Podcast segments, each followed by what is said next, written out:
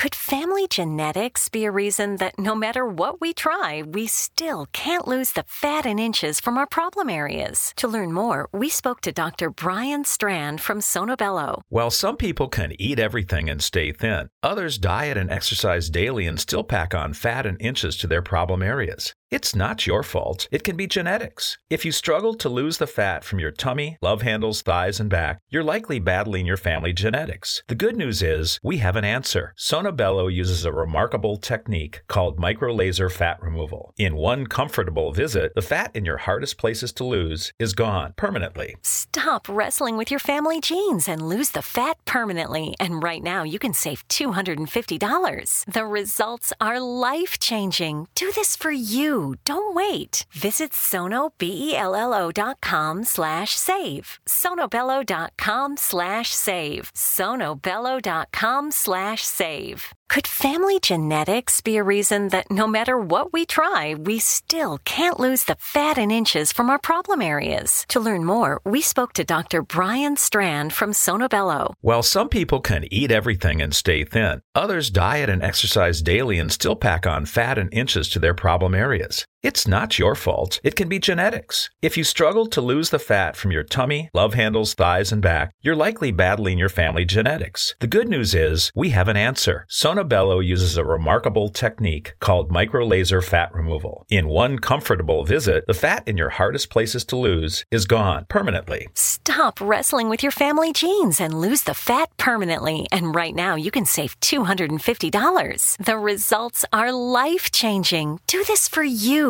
Don't wait. Visit sonobello.com slash save. sonobello.com slash save. sonobello.com slash save.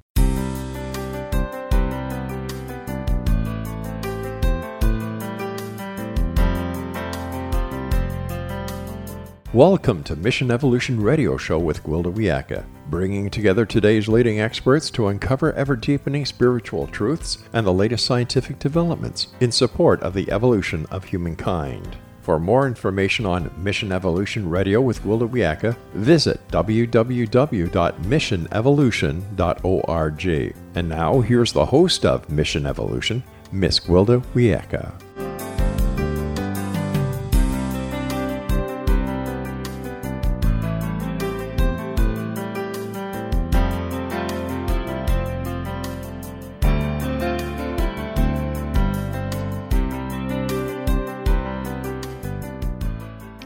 Welcome. I'm so glad you can join us on Mission Evolution, where we bring the latest knowledge from today's leading experts to support your evolutionary process.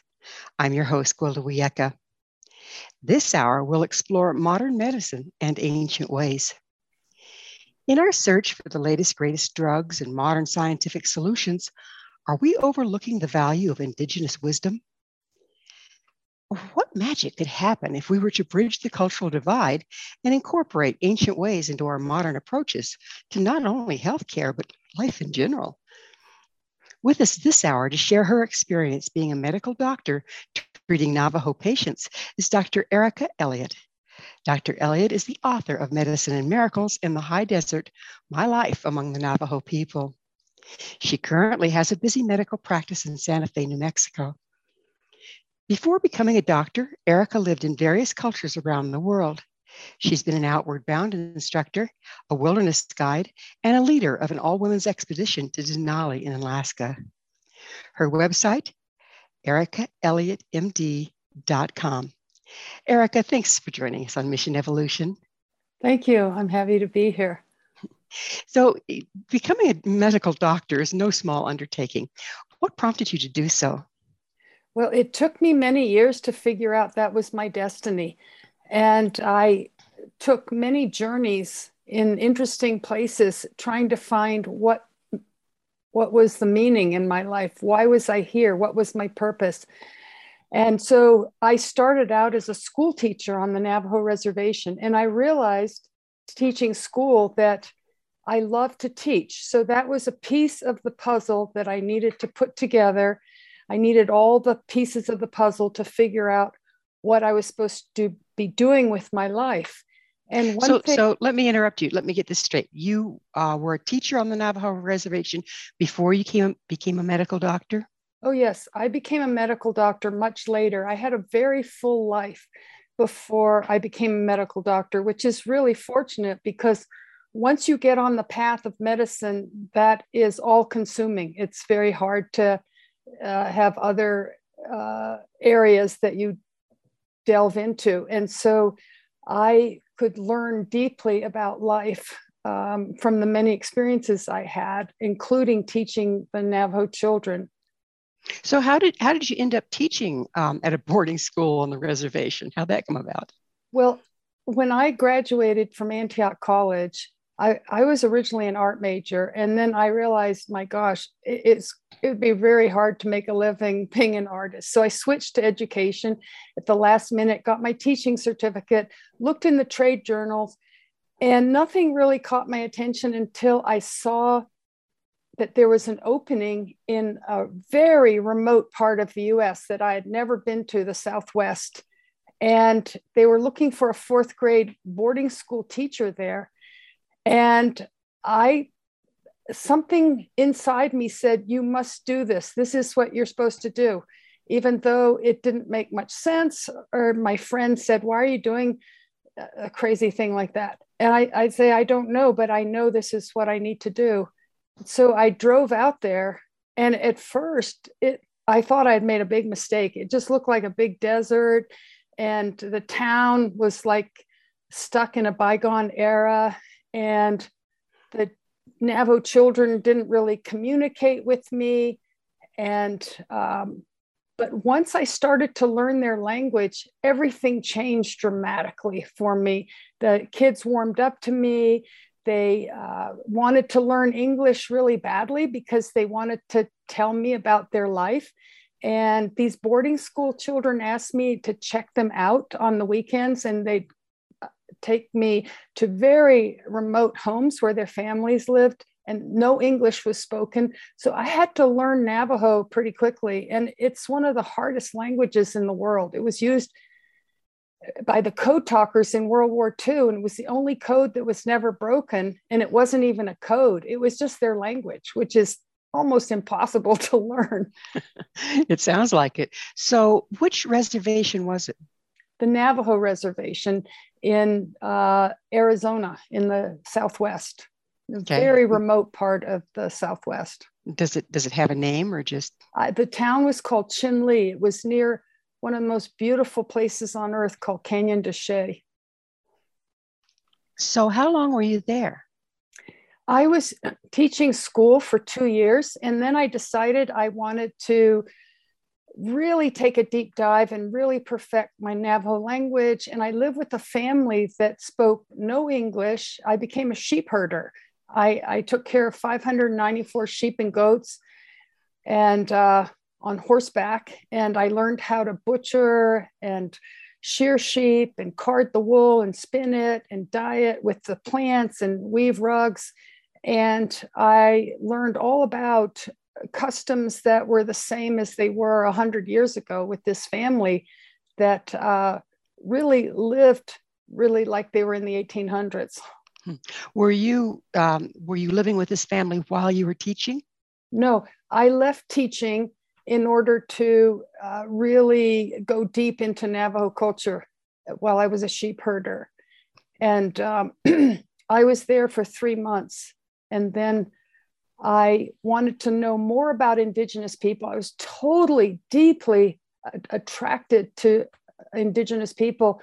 So I decided to join the Peace Corps and work with Indigenous people in the Andes in South America and those were also people who just spoke Quechua. So that was another language challenge. I had to, I was already fluent in Spanish because I, I, have lived in many places in my life growing up. And so I spoke fluent Spanish, but then I had to, to learn Quechua, the language of the Inca descendants. And did uh, you find did you find similarities between the Navajo and the uh, Inca? Um, yeah well yes some some similarities in that they were uh, used plant-based medicine and they believed that illness was caused by being out of harmony with one's environment and they'd have ceremonies both cultures to get you back into harmony which the Navajos called Hojan, which means uh, walk in beauty. Beauty not having anything to do with cosmetic beauty, but beauty meaning tranquility, harmony, peace, um, connected with your family, your clan, your environment, and your world. So, from from my history, my my original teacher told me that um, if one member of the tribe, they believed, if and he was uh, Lakota, if they believed if one member of the tribe was ill, everyone was ill. The, the imbalance in one person was indicative of an imbalance overall. Was that a common belief among the people you yes, were working with the Navajo? To- totally. Uh, it, the Navajo culture, the traditional Navajo culture, I have to clarify, I was there 50 years ago. It was very traditional then. People wore traditional clothing, many didn't speak English. It's very different now. But um, yes, if one person was sick, then the whole their whole community needed to get back into balance because unlike white people, uh, the community is everything. Your clan, your family, your your community is of more importance than you as an individual. Did um, you said you were there 50 years ago? Um, have you had some associations since then? And as they've changed and become more modernized, do you see that some of this has been lost? Very much so. It's sort of tragic. And what's even more tragic is during the pandemic, many of the elders, the medicine men, the medicine women, died. And they were the ones who passed down the language, the customs, the ceremonies and so it was a horrendous loss. So, what some Navajo activists did is they amped up um, a school, a program in the local Navajo college to help people who wanted to become medicine men and women. And uh, because they're desperate not to lose their culture. Who did they have teach these classes? Um, I mean, I know it it's a little that that would be a little different approach than what the original apprenticeship was. Yeah, yes, exactly. Um, they learn from the remaining medicine men who've offered to uh, apprentice these young men and women who want to be medicine people. Well, I sure hope it works because we don't want to lose what they've gathered over all the years, do we? No, no, that's for sure. It's so valuable what they have to teach us is so valuable. Now, are there medicine men also synonymous for shaman? They don't call themselves shamans, but uh, yeah, that's I, a Western term for sure. But Western mm-hmm. term, people would call them shamans, mm-hmm. shamans, but they call themselves hataalii, which means medicine men or women. Women, right, right. And um, was there a good turnout for for the studies? Yes, amazingly so. I think the whole reservation realizes that this is so critical turning point in uh, history that they they have to actively pursue uh, the things that they're on the verge of losing. Yeah, very very true. So, and that that school is still going now. That started after the pandemic. Yes, going strong. Fantastic. And where is the school? It's in Many Farms in um, Arizona. Nice, yeah. nice. Well, it's time for us to take a little pause. Um, and so we're going to have a commercial break, after which Dr. Elliott and I will return. So don't go away. This is Mission Evolution. For more information or to listen to past archived episodes, you can always visit our website, www.missionevolution.org.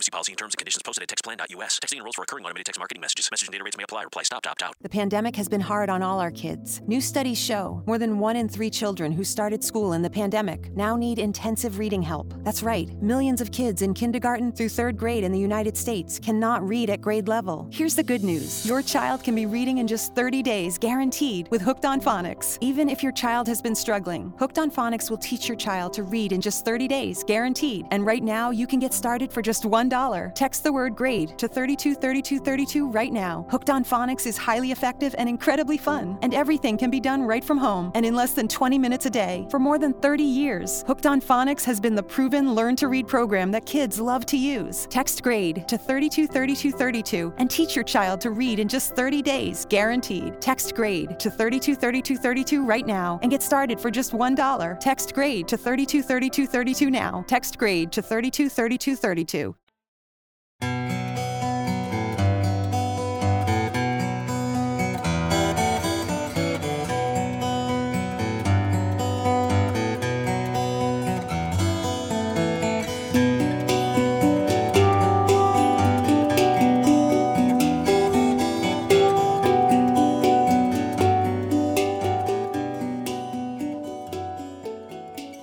Hello again.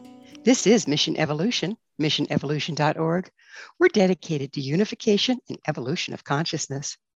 With us this hour discussing her life among the Navajo is Dr. Erica Elliott. Her website, ericaelliottmd.com. Erica, we were getting into and a very fascinating topic of the the um, measures that are being taken to preserve the Navajo ancient wisdom due to COVID taking out a lot of their elders. Do you know if this is going on anywhere else in any other tribes? No, I, I don't know. But another thing that's happening is not just training new medicine men, but also there's a big awakening that part of the reason why the death toll was so high on the Navajo reservation, it, it was frighteningly high, is because of the poor nutrition. And um, that people are because they're so poor they uh, the only stores that are around there are junk food stores. It's really horrible.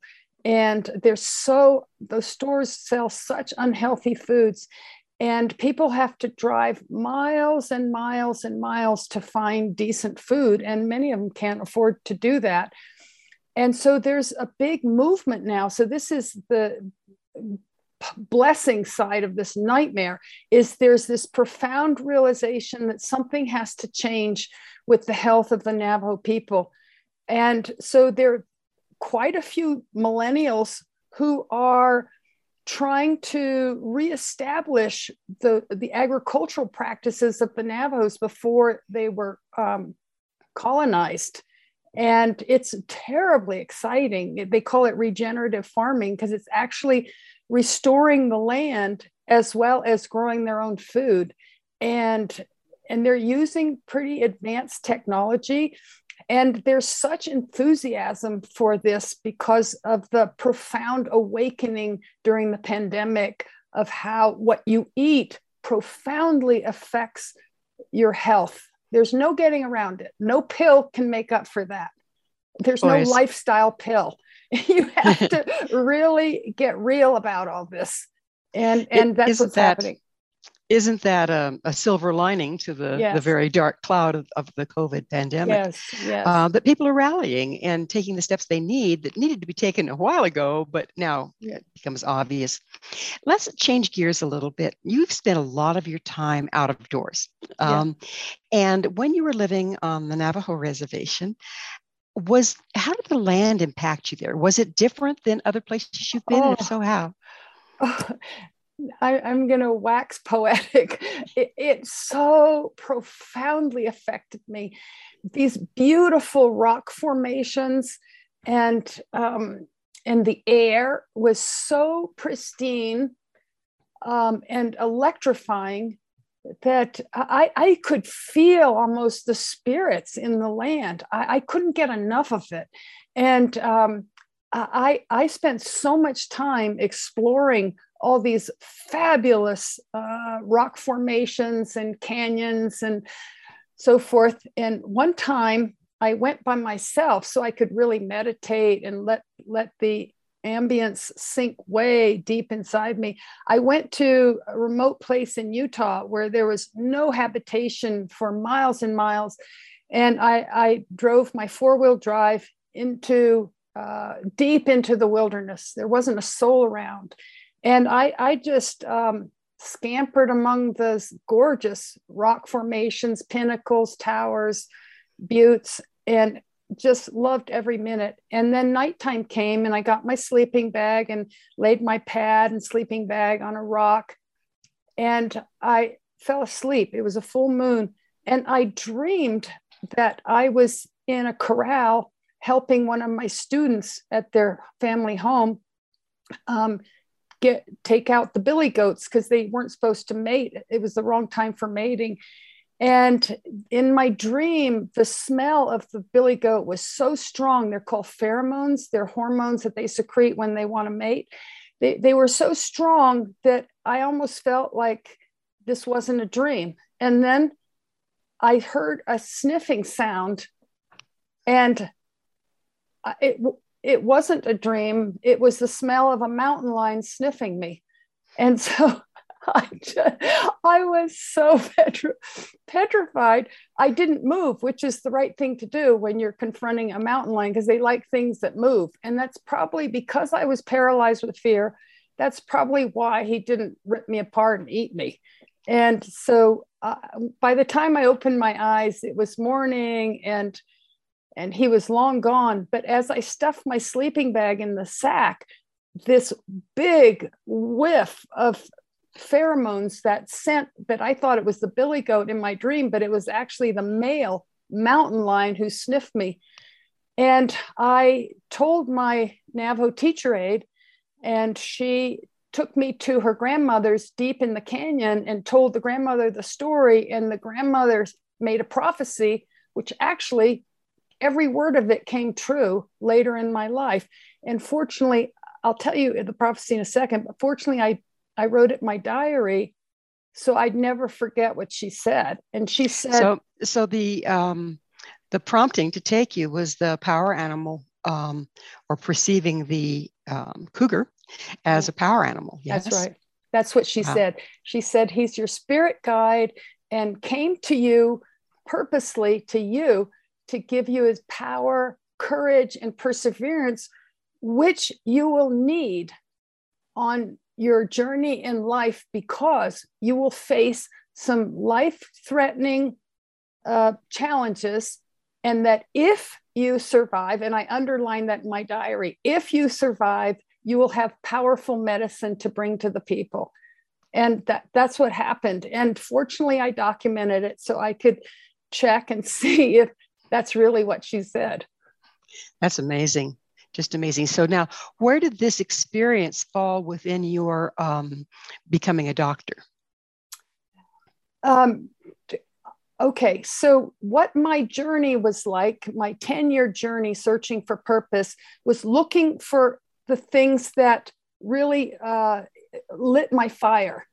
And so nature lit my fire, teaching lit my fire, and teaching with love lit my fire.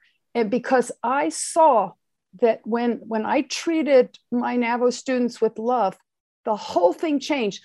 As a fourth graders, they did not speak English. I said, how, how is that possible? They reached the fourth grade and they can't speak English. Probably because the white teachers didn't really care about them and they were giving them Dick and Jane books that meant nothing so when they when i treated them with love because i truly fell in love with them once i could speak navajo my god we had a love affair. And um, they they came alive. They, they broke all those stereotypes white people have of indians and stuff. And um, they learned like a house on fire. And by the end of the year they they not only could speak English very well, three of them won a speech contest, a speech contest when when they that was nine months after not being able to put a sentence together. And so it showed me that whatever I did, whatever my purpose, my ultimate purpose in life, it had to include teaching, empowering, and it had to be delivered with love and so i so everything i i along the 10 year journey finally put the puzzle together that i needed to be in medicine. But so i how I, how how old were you when you decided to go into medical school? I was the oldest student in my class, and I was 31 years old as a freshman medical student. And uh, I, I got in against all odds. I had everything against me. My age, in those days, that was considered old. that seems ridiculous now, but that's the truth. And my gender, why? They said it was harder for women in those days. It's not like that anymore. And I had no money because I was in the Peace Corps. And so, uh, you know, I made $120 a month in the Peace Corps. So I, I had no savings and I had a liberal arts background and so so anyway i got in against all odds and the stories around that are hilarious. And um, because i didn't know the whole culture of the pre-med culture and how you're supposed to be really obsequious and and you know bow down to authority and everything. So i did everything wrong but that's that attracted medical uh, schools somehow because i was different and they wanted a small percentage of their students to be out of the box. And so i i fit that I fit that so description. you, you knew how to do out of the box. Oh yeah i was very out of the box because my classmates went from school to school to school to school. They, they had no real life experience. And uh, so they were more likely to believe everything they were told. I was a critical thinker and always have been. And that's why mainstream medicine, I only lasted 10 years on that path because I felt like a pill dispenser. And this was not what I was looking for for 10 years to be a pill dispenser. So I had a disaster, just like the grandmother predicted, that forced me off the golden path and onto my true, true path in life where I was practicing in alignment with my soul, with what I knew was right. And uh, it, it was so deeply meaningful and fulfilling that I never want to retire. Why would I? I'm doing well, really what I absolutely we're adore. We're going to have to get into the initiatory disaster on the other side, on the other side of a commercial break. Dr. Elliott and I will return to our discussion shortly, so you stay right there. This is Mission Evolution. For more information or to listen to past archived episodes, visit www.missionevolution.com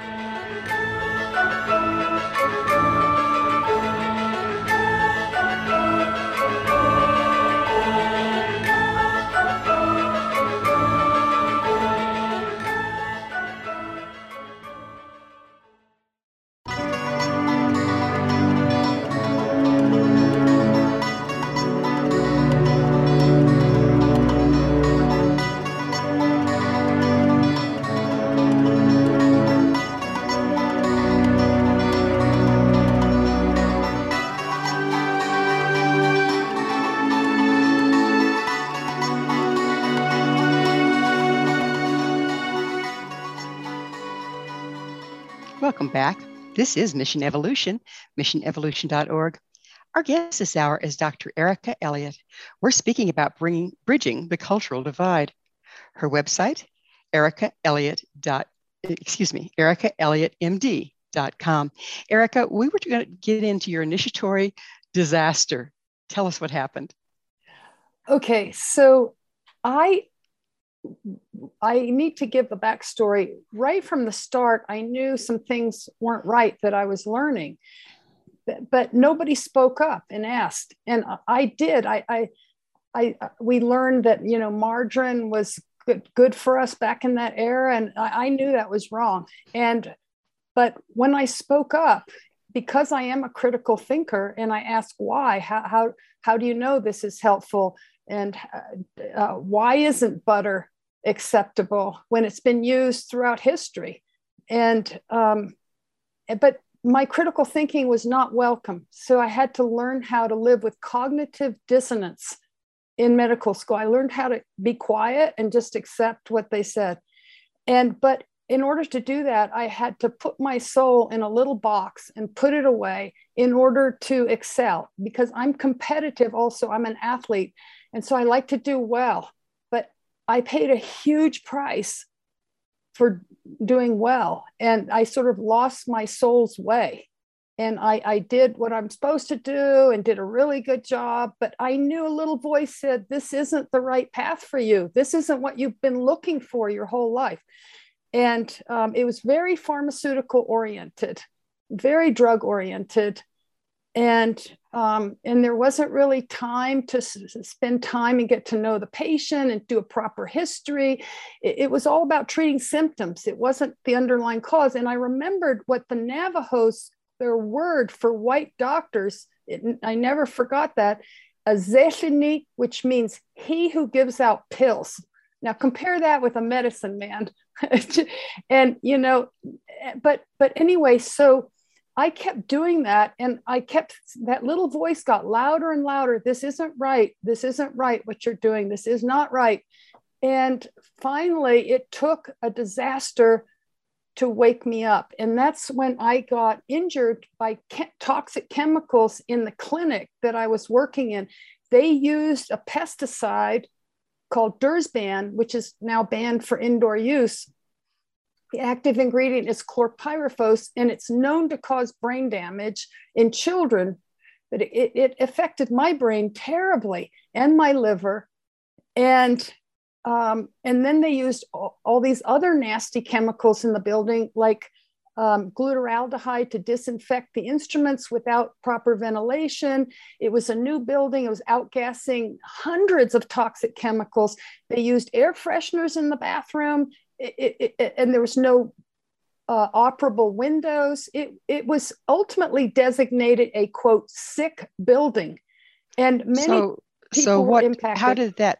How did that impact you personally, and how did your life change as a result? So I was so sickened by it, and here I was, a world class athlete, and I could barely get out of bed, and I had rashes all over my body, and I had crippling headaches and I couldn't think straight. I, I was so muddled all the time. I had a bad short term memory. I'd get confused.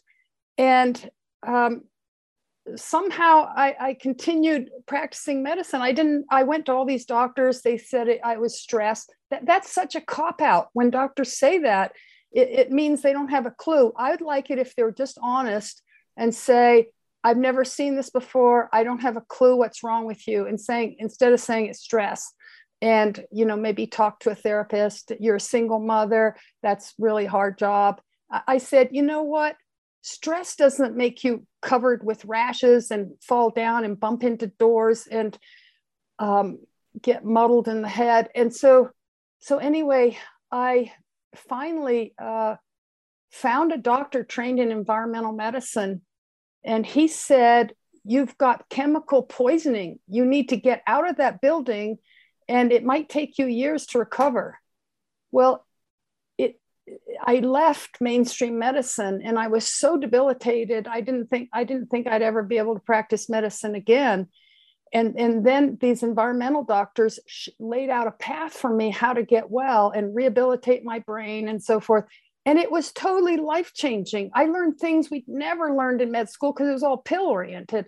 I learned how to really help people and myself get well. And pretty soon, out of nowhere, all these people started coming to my door at my home because I was at home because I become so sensitive to chemicals, I couldn't work out in the world. And they come to my home and they'd ask for help because they had similar problems. And pretty soon, within two years, I had patients coming from all over the country and mm. even Germany and Switzerland because they had problems that doctors didn't know what to do with, and I could help them. And so I so got so me, much pleasure out of it. So, how did you go from there to going back to the reservation and treating the Navajo? I I was actually went to the I went treated Navajos um, right after graduating from my residency program. And because the government paid for my education, I had I had no money. They two years of a scholarship and then two years of the National Health Service Corps uh, paying for my education. So to pay them back, I I chose to serve Navajos because I was supposed to serve in an underserved area. So it was Navajos and Hispanic ranchers and eccentric uh, artists who were living in the middle of nowhere. And it, it was really interesting. I mean, I, I was practicing like a mainstream doctor because that's all I knew. And they they threw me into situations that were way over my head. I was trained as a family doctor but i was doing er medicine and I, for much of the time i was the only doctor for a busy busy uh, little hospital and um, outpatient clinic. So I, I was worked to death. But my where, where where was where was this clinic? It's in cuba new mexico in a very remote place. And okay so, so it's it's different than the reservation you were on before Yes, but it's right near another edge of the reservation. So they used to come all the way from, it's called Crownpoint, the Navajo people, to the clinic to see me because I spoke Navajo. Okay. And, and, did you see any of the same people that you had made an association with when you were teaching? No, because they lived in another part of the reservation. So this was a whole different group of Navajos. So a whole different experience, really. A whole different experience. But here's what I did is when I thought somebody had um, an illness that I couldn't help, eh, I couldn't help them with, I would send them to a medicine man to have a ceremony. And, and sometimes that would do the trick. And so it was a mixture of Western medicine and uh, traditional Navajo medicine. So tell us about the ceremonies. How do you find out about them? What goes on there? Because when I was a school teacher and the children took me to their homes on the weekends, uh, they invited me to participate in ceremonies that white people aren't allowed to go to. They totally adopted me on the reservation. So I saw things that white people never seen before. And um, so there's two types of ceremonies. One is traditional that they've been doing for hundreds of years with medicine men, and the other is uh, uh, a um, treating modality that was borrowed from the Plains Indians. It's the peyote ceremonies. They call it the Native American Church. I saw so many miracles that uh, for, for years I didn't talk about it because I, I knew white people wouldn't believe it because they had never experienced anything like that. And so I, I would be telling them things that were way beyond their ability to to process or accept. And so but I, I documented everything in my diary so I would never forget what I saw. Did you see healing miracles like people that had um, a disease being healed by these ceremonies? Oh, absolutely. And I, I had a healing ceremony for myself because I developed a very hard lump under my chin. And um, and it did it would get bigger and bigger and bigger. And i tried to ignore it back in those days and it just got bigger and very hard non-tender.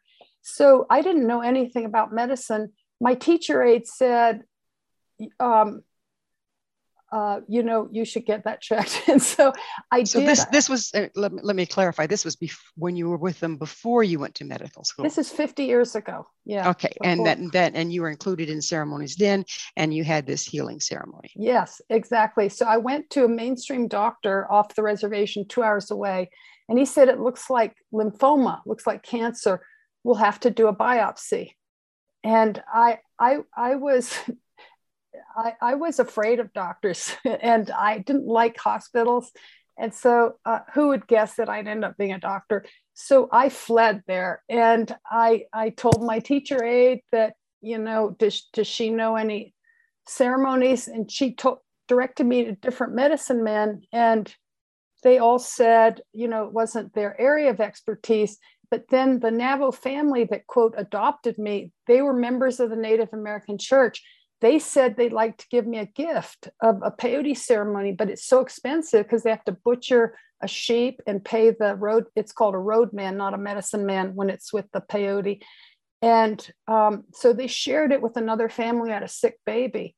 And um, I had to dress totally in the Navajo traditional outfit. White white man's clothes weren't allowed in there. And um, and so, well, we're going to have to, I'm afraid, have a cliffhanger here. Okay. And it's a cliffhanger because I really want to hear what happened. And I'm sure our audience does as well. However, it is time for a commercial break. Dr. Elliott and I will be back shortly to continue this interesting discussion. So don't go away. This is Mission Evolution. For more information or to listen to past archived episodes, visit www.missionevolution.org.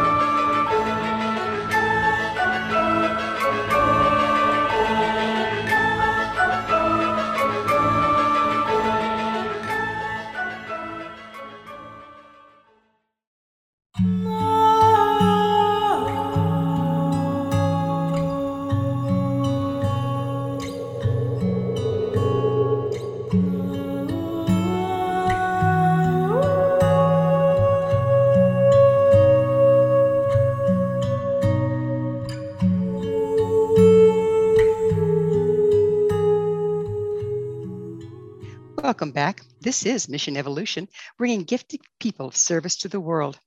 This hour, we're sharing thoughts with Dr. Erica Elliott. Her website, ericaelliottmd.com.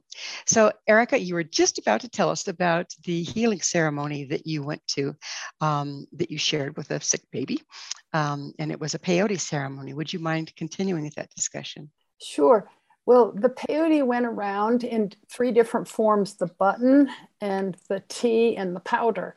And um, you get into a totally altered state, but it's very, it's, it's not for recreation, it's very much for spiritual purposes and for healing. And um, so I got focused on the baby the whole time with the chanting and the prayers and I, I sort of forgot that the ceremony was also for me. And after the ceremony was over, it's an all night prayer and singing. We went into the cinder block house next door to have our breakfast, and we were sitting on the floor with a sheet with the mutton stew and fry bread. And everybody started looking at me. And I didn't know what they were looking at, why they were looking at me. I started feeling really uncomfortable. And then suddenly I realized and my hand touched and there was no mass there. It had disappeared. And to this day, I, I sometimes go like this because I can just, even after 50 years, I go like this because I can hardly believe it went away. And there were countless miracles. Another countless miracle was when I was recently arrived on the reservation, this family that adopted me, once I started learning Navajo, all these doors opened to me, unbelievable. And um, so when I was invited to my very first peyote ceremony, I, I didn't speak Navajo. And when the sacred tobacco went around where you pray, when it was passed to me, my grand, my Navajo mother said, just in English, just pass it on. And I didn't pass it on and I started praying in Navajo.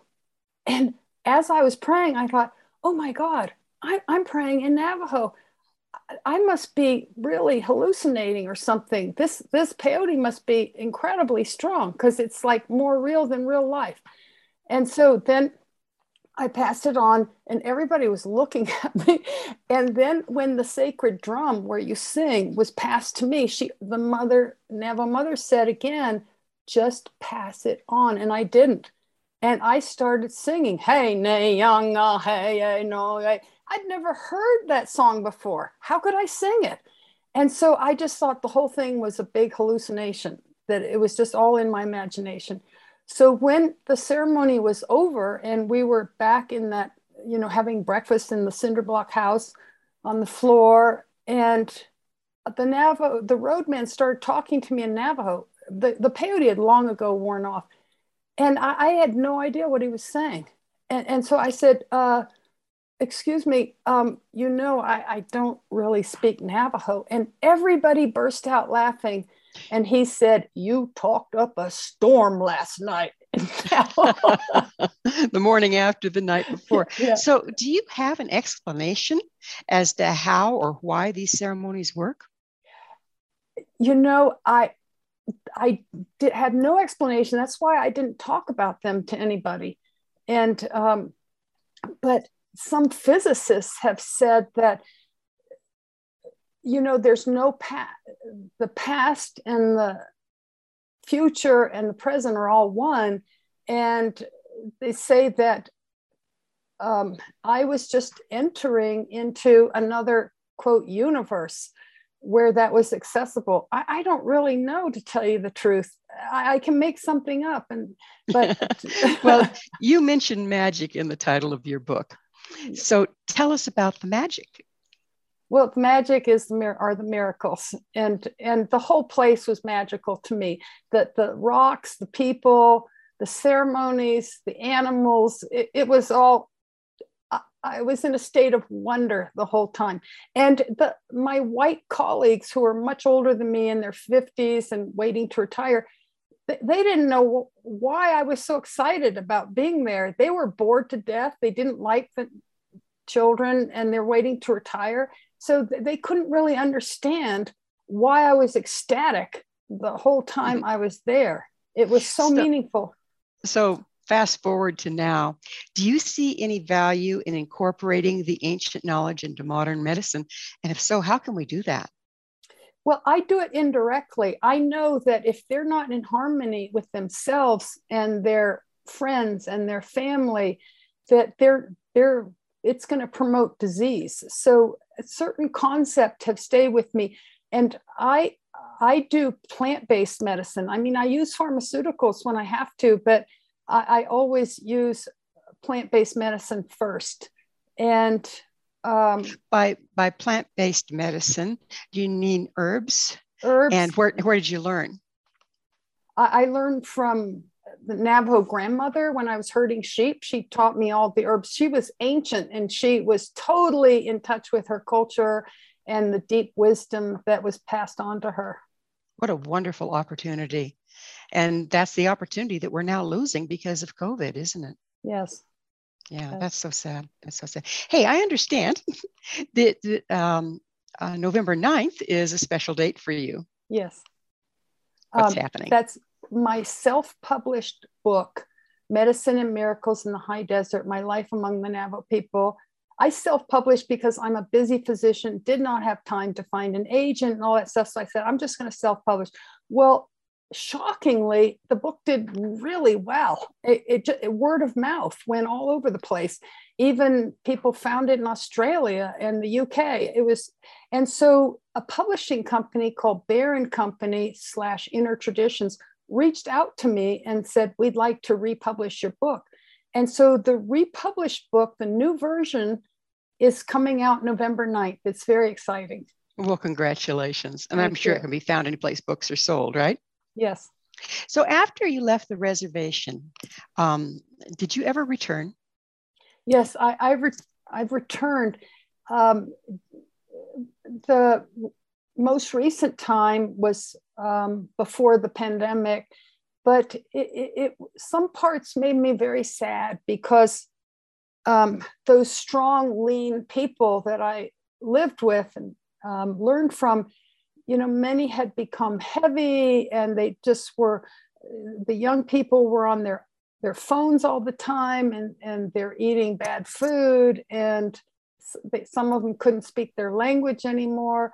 So there are parts that were terribly sad and there are parts that were terribly exciting because because there was a movement away from all that stuff as well. And there were some incredible navajo artists and musicians and poets trying to keep their culture alive but in a new form and isn't that what we need now? Uh, yes. We can't stick with the old ways because yeah. they're no longer supported, and we can't stick with the ways that we've been doing because yes. clearly that's not being supported. So, how right. about blending cultures and coming up with a new way? Yes.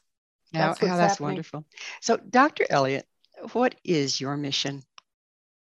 My mission is to empower my patients, to inform them, and to treat them with loving kindness and empathy and compassion and real tools to help them get well, really address the underlying problems and not just treat their symptoms. So it's a whole experience when patients come to me. It's not just in and out here, you have asthma, here, take this. It's not like that at all. My patients are some of the most empowered people, so empowered that some, some doctors are scared of them because they know so much and they're critical thinkers. And they say, Why do I need a CAT scan? That's a lot of radiation. Do I really need a CAT scan? And will that change anything we do? Instead of being like sheep and doing whatever the mainstream doctor tells them to do, they question Is this going to benefit me? What's the risk benefit ratio? I mean, these are amazing uh, patients that I have. It, it's so exciting to see that they really uh, now can often solve their own medical mysteries because I've taught them how to be a good detective, how to figure things out. The patients of tomorrow. And isn't that what the indigenous people do? Is they treat every illness like a um, mystery to be solved and look yes. at all the elements. Yes, that's right. Amazing. We're just about out of time. In closing, what would you like to share with Mission Evolution's worldwide audience? Uh, I I would like all of you to be empowered, learn about yourself, and take a deep dive and be a critical thinker, ask questions, and um, remember that love is terribly important. It's not just a cliche, it's terribly important that when you interact with people, you do it with loving kindness. That's that's a beautiful thought because we uh, so often tend to overlook that, don't we? That love really is the answer. Mm-hmm. Yes. Unfortunately, we are out of time. Dr. Elliott, thank you so, so much for coming on the show and sharing your life with us. Thank you. I love being here with you. It's been a real pleasure. Our guest this hour has been Dr. Erica Elliott, the author of Medicine and Miracles in the High Desert My Life Among the Navajo People. Her website, ericaelliottmd.com.